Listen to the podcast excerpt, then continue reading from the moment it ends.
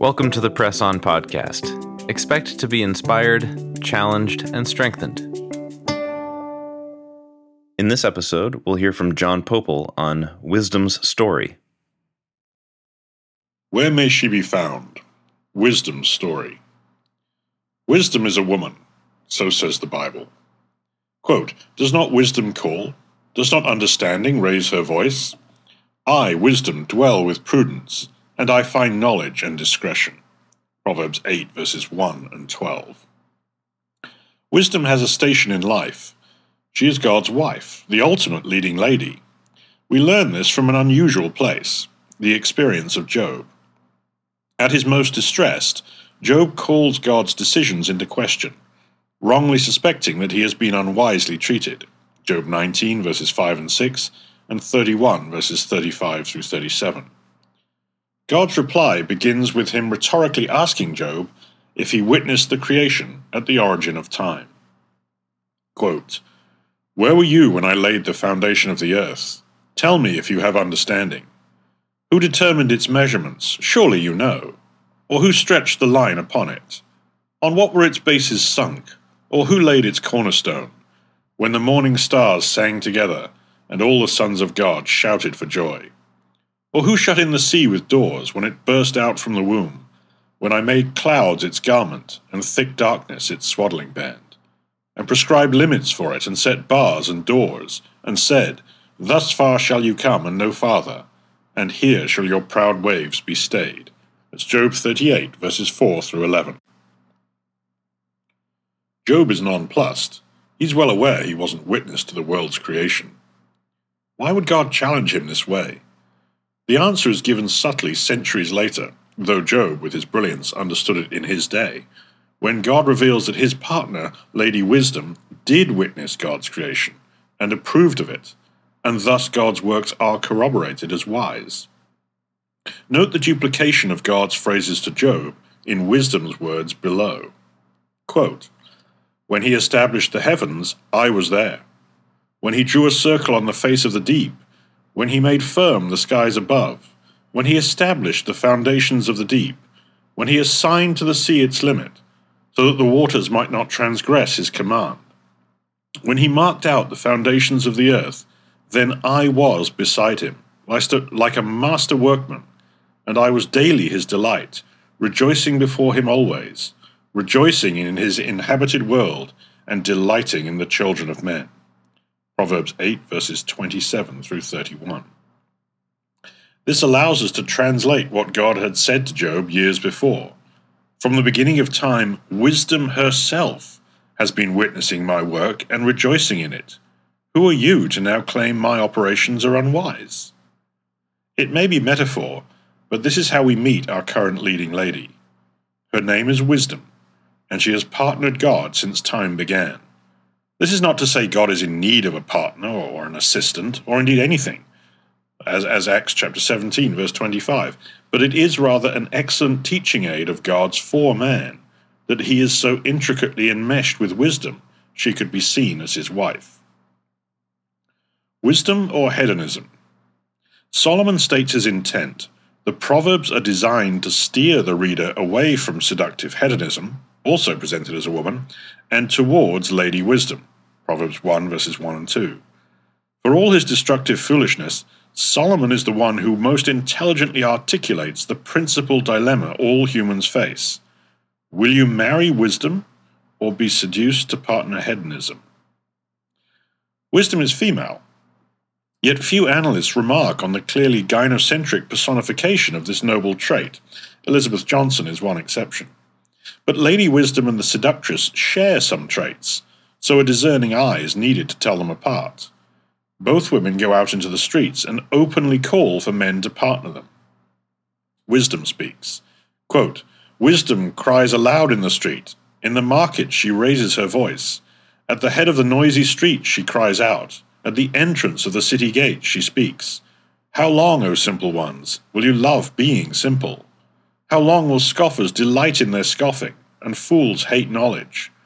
If you turn at my reproof, behold, I will pour out my spirit to you. I will make my words known to you. Proverbs 1, verses 20 through 23. The seductress speaks quote, I have seen among the simple, I have perceived among the youths, a young man lacking sense, passing along the street near her corner, taking the road to her house in the twilight, in the evening, at the time of night and darkness. And behold, the woman meets him, dressed as a prostitute, wily of heart. She is loud and wayward. Her feet do not stay at home. Now in the street, now in the market, and at every corner she lies in wait. She seizes him and kisses him, and with bold face she says to him, I had to offer sacrifice, and today I have paid my vows. So now I have come out to meet you, to seek you eagerly, and I have found you. Proverbs 7, verses 7 through 15. Both offer lifelong partnership. Who will your lifelong partner be? challenges Solomon. With whom will you ultimately make your bed? Lady Wisdom or the seductress? We explore both of their metaphorical beds, symbolizing the nature of the relationship they offer. We are shown four principal characteristics of each woman. We can call these four traits the pillars or bedposts of the beds they offer. Lady Wisdom's bed. Lady Wisdom's first bedpost is virtue. Fittingly, we learn this from the teaching of a wise woman, King Lemuel's mother. In fact, three of the four bedposts come from her instruction. Quote, Who can find a virtuous wife? For her worth is far above rubies. The heart of her husband safely trusts her, so he will have no lack of gain. She does him good and not evil all the days of her life. Proverbs 31, verses 10 through 12. Wisdom's second bedpost is a powerful work ethic. Quote, she gets up while it is still night. She provides food for her family and portions for her female servants. She considers a field and buys it. Out of her earnings she plants a vineyard. She sets about her work vigorously. Her arms are strong for her tasks. Proverbs 31, verses 15 through 17. Third, wisdom's bed is covered with two elements fine linens and purple clothing. Quote, she makes bed coverings for herself. Her clothing is fine linen and purple. Her husband is known in the gates when he sits among the elders of the land. She makes linen garments and sells them. She delivers sashes to the merchant. Proverbs 31, verses 22 through 24. The fine linen symbol can be interpreted confidently. The Bible explains directly that fine linen symbolizes righteousness. Revelation chapter 19, verse 8. Lady Wisdom's bed is covered with righteousness and purple. The symbol of purple isn't certainly known, although purple commonly appears in settings of royalty. The final pillar we learn from Wisdom's own testimony she causes kings to reign. Quote, I, wisdom, dwell with prudence, and I find knowledge and discretion. The fear of the Lord is hatred of evil. Pride and arrogance and the way of evil and perverted speech I hate. I have counsel and sound wisdom. I have insight. I have strength. By me kings reign and rulers decree what is just. By me princes rule, and nobles, all who govern justly. Proverbs 8, verses 12 to 16. By me kings reign, she says, suggesting that in some way she is the creator of kings, or at least the means by which an average man can be transformed into a king. In essence, wisdom is announcing a logical truism. Any man who rules, yet does not have wisdom, is an impostor and no true king. This mention of royalty matches the purple colored bed coverings well, since, as we hypothesized, purple may symbolize royalty. The seductress's bed. The seductress also has four characteristics that will define her metaphorical bedposts. The first we have already seen she walks the streets by night. Quote, she is loud and wayward, her feet do not stay at home. Now in the street, now in the market, and at every corner she lies in wait. Proverbs 7, verses 11 and 12. Secondly, her bed coverings are Egyptian. Quote, I have covered my bed with colored linens from Egypt. Proverbs 7, 16. Wisdom's bed coverings are righteousness, fine linen, and royalty, purple. By contrast, the seductress's colors are Egyptian, and Egypt, along with Babylon and Rome, is one of the three iconic oppressors of God's people. The seductress also reveals her bed is scented. Quote, I have perfumed my bed with myrrh, aloes, and cinnamon. Proverbs 7, verse 17. Interpreting symbols is always a tricky business because there's a risk the interpreter will choose whatever his or her pattern needs rather than hearing the still small voice of Scripture. I feel we're on comfortable biblical ground saying myrrh and myrrh with aloes are symbols of death. We have biblical evidence to underscore this idea. Quote, the wise men saw Jesus with Mary his mother, and they fell down and worshipped him. Then, opening their treasures, they offered him gifts gold and frankincense and myrrh. Matthew 2, verse 11. It's widely believed that the three gifts of the wise men represent the three main pillars of Jesus' ministry gold for a king, frankincense for a great high priest, and myrrh for a corpse the latter connection supported by the cultural context that myrrh was used in that era to counteract the smell of corpses. Thus, myrrh represents death. This interpretation is corroborated at Jesus' crucifixion, when 75 pounds of myrrh and aloes are used to prepare Jesus' body for burial. John chapter 19, verses 39 and 40.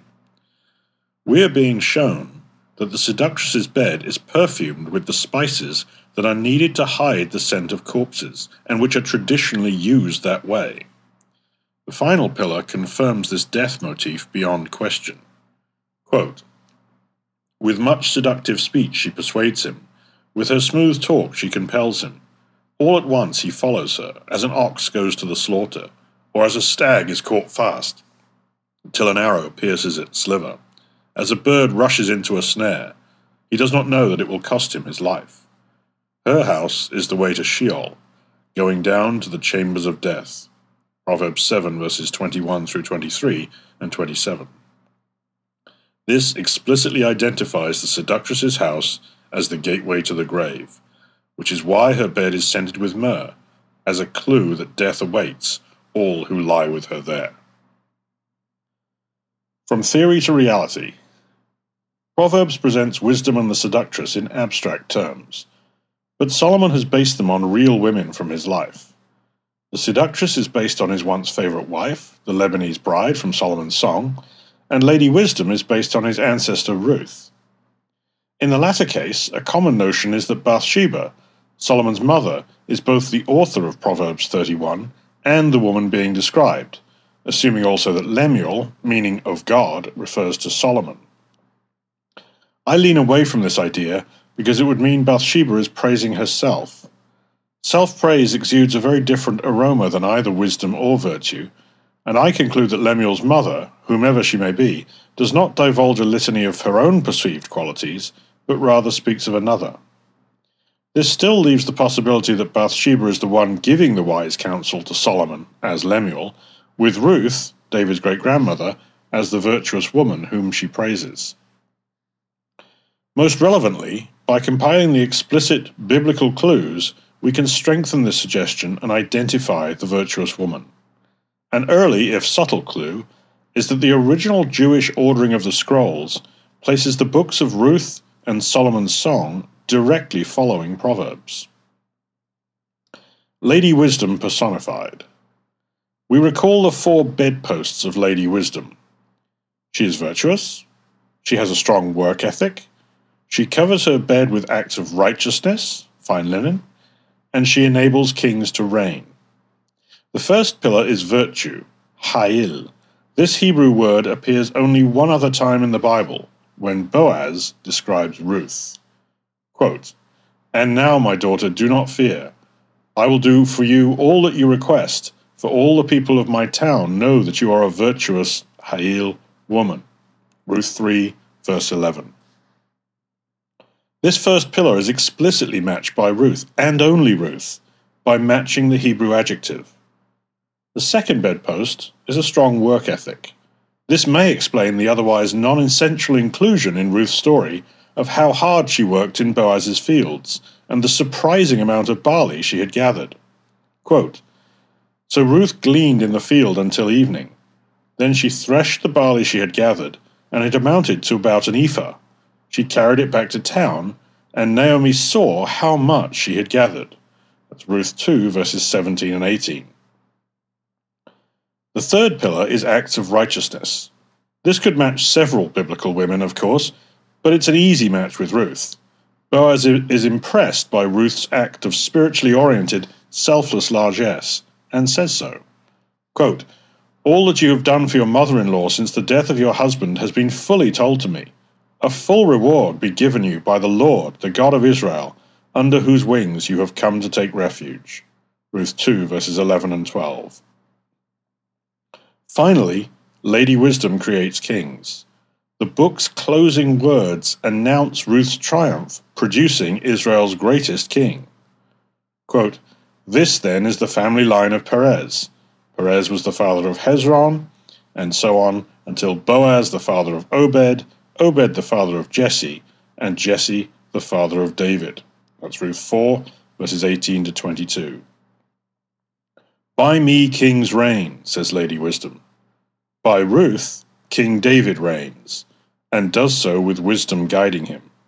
I propose Ruth's story is given as a literal outworking of how we can understand Lady Wisdom in human form much the same way as Jesus is shown to us as a literal outworking of how we can understand God in human form. Ruth's story is told as a chiasm, as shown in the figure. It's a storyline of disaster, which reverses into a glorious path to victory, and that reversal pivots around the fulcrum of Ruth's discerning choice to dedicate herself to Israel's God. Lady Wisdom, Ruth, therefore teaches from her life story the essence of wisdom is to connect with God. The seductress personified. The proverbial seductress is also shown in abstract form, but is based on the Lebanese bride. She is the woman with whom Solomon became utterly obsessed. His song is written solely about her. He resigned his discipleship for her, blaspheming the office he held as king of God's people. The song is authored by Solomon, and he writes it in a state of euphoric ecstasy, because he doesn't yet realize his error in choosing her. This only becomes clear in his later writing of Ecclesiastes. The four bedposts of the seductress are she walks the streets and squares at night, she covers her bed with Egyptian linens, she perfumes her bed with myrrh and aloes, which symbolize death, and she uses her bed to lure men to their deaths. Each of these is referenced in the Lebanese bride's life. Proverbs says about the seductress nighttime hours, quote, Her feet never stay at home, now in the street, now in the squares. Proverbs 7, verses 11 and 12. Solomon's bride says the same of herself. Quote, All night long on my bed I looked for the one my heart loves. I looked for him but did not find him. I will get up now and go about the city, through its streets and squares. I will search for the one my heart loves. That's Song chapter 3, verses 1 and 2. The matching of clauses is exact, just as the first bedpost of Lady Wisdom gave an exact word match with Ruth's character, Hail, which establishes a sure foundation to our interpretation. The second and third pillars are the coverings and perfumes of the seductress's bed. They are Egyptian in origin and perfumed with myrrh and aloes. Likewise, the Lebanese bride strikes an Egyptian evocation in the mind of Solomon. Quote, I liken you, my darling, to a mare among Pharaoh's chariot horses. Song chapter 1, verse 9. Egypt has an ominous overtone. Like Babylon and Rome, it is one of the three great oppressors of God's people, and this verse in the song likewise hints at a similarly disastrous future for the king. Solomon is head over heels for his bride, yet he unwittingly describes her via a metaphor which leads to his enslavement, a detail he later repeats in Song chapter 7, verse 5. The Lebanese bride has perfumed her bed with many spices. Spice is commonly used as a metaphor for pleasure, especially illicit pleasure, and that interpretation resonates here. Solomon experiences multiple pleasures in the company of the Lebanese bride, she essentially lays beds of many spices before him. This becomes a pun because Solomon, quote, browsing among the spice beds, end quote, is a metaphor for his sexual dalliances with many women. Among these spices, we notice the ominous presence of myrrh and aloes, the very spices with which many dead bodies, including that of the Lord, will be arrayed. Quote from the bride My beloved has gone down to his garden, to the beds of spices, to browse in the gardens, and to gather lilies. Song chapter 6, verse 2. And Solomon replies, You are a garden locked up, my sister, my bride. You are a spring enclosed, a sealed fountain. Your plants are an orchard of pomegranates, with choice fruits, with henna and nard, nard and saffron, calamus and cinnamon, with every kind of incense tree, with myrrh and aloes, and all the finest spices. Song chapter 4, verses 12 to 14. These many pleasures have deadly undertones. The fourth and final bedpost of the seductress is seductive speech itself, the wily words which lure the foolish man to his death. Quote, With much seductive speech she persuades him, with her smooth talk she compels him. Proverbs 7, verse 21.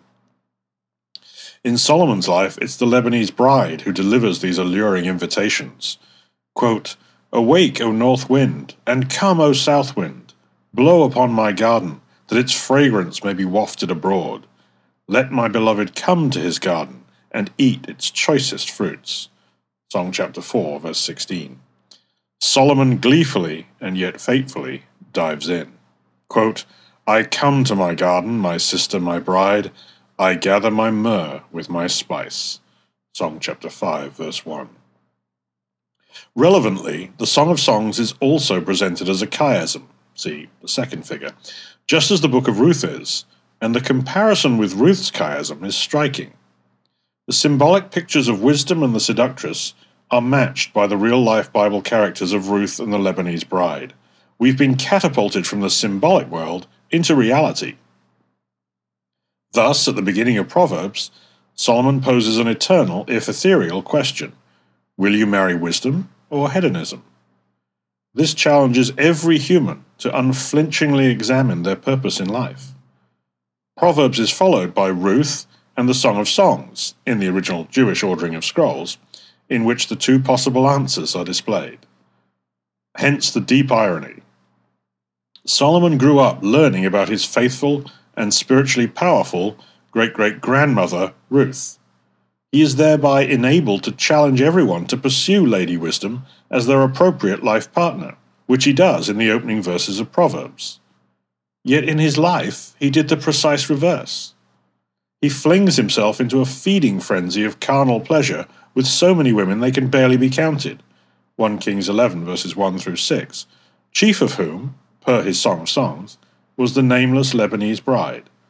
It's a failure, and a hypocrisy if Proverbs was already written, of gargantuan proportion. Opposing leading ladies. Wisdom and the seductress are both leading ladies, but they lead towards opposing destinations, heaven and hell, if you will. The two books in which their real life versions are presented are both chiasms, which provokes us to compare them. When we lay them alongside each other, we see something astonishing, and which I believe confirms the veracity of this analysis beyond a reasonable doubt. Figure 3. The two chiasms are perfectly mirrored opposites. Both chiasms contain the same eight elements, which form four couplets. They are these 1. Entering God's city Jerusalem or departing from it. 2. A spirit of joy and plenty, or a spirit of famine and loss. 3.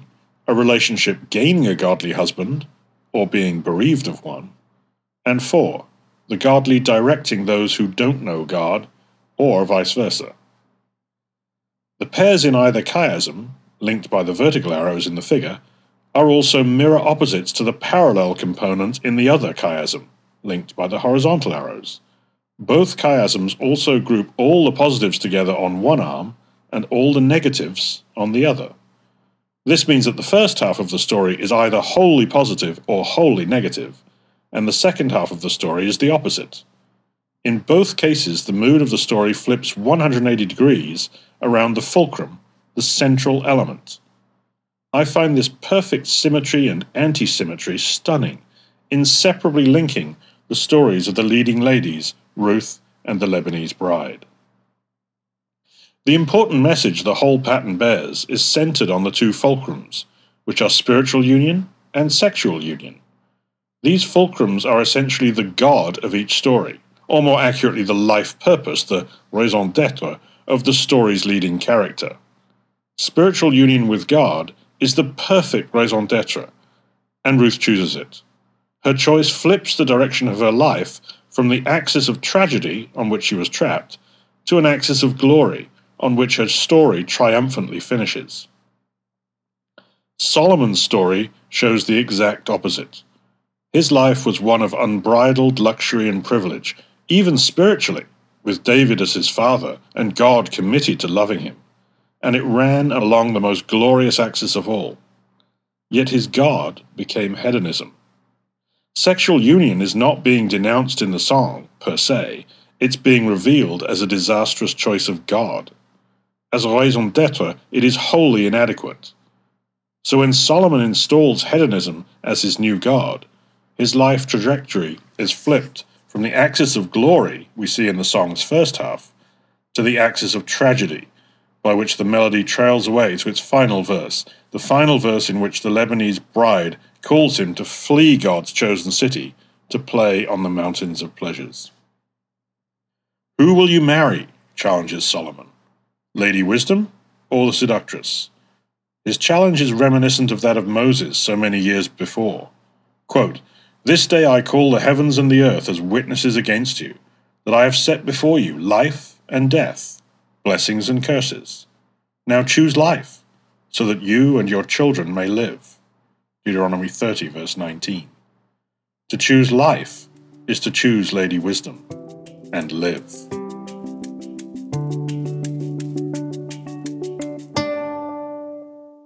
We hope you enjoyed the message today. You've been listening to John Pople, and for more, you can visit pressonjournal.org.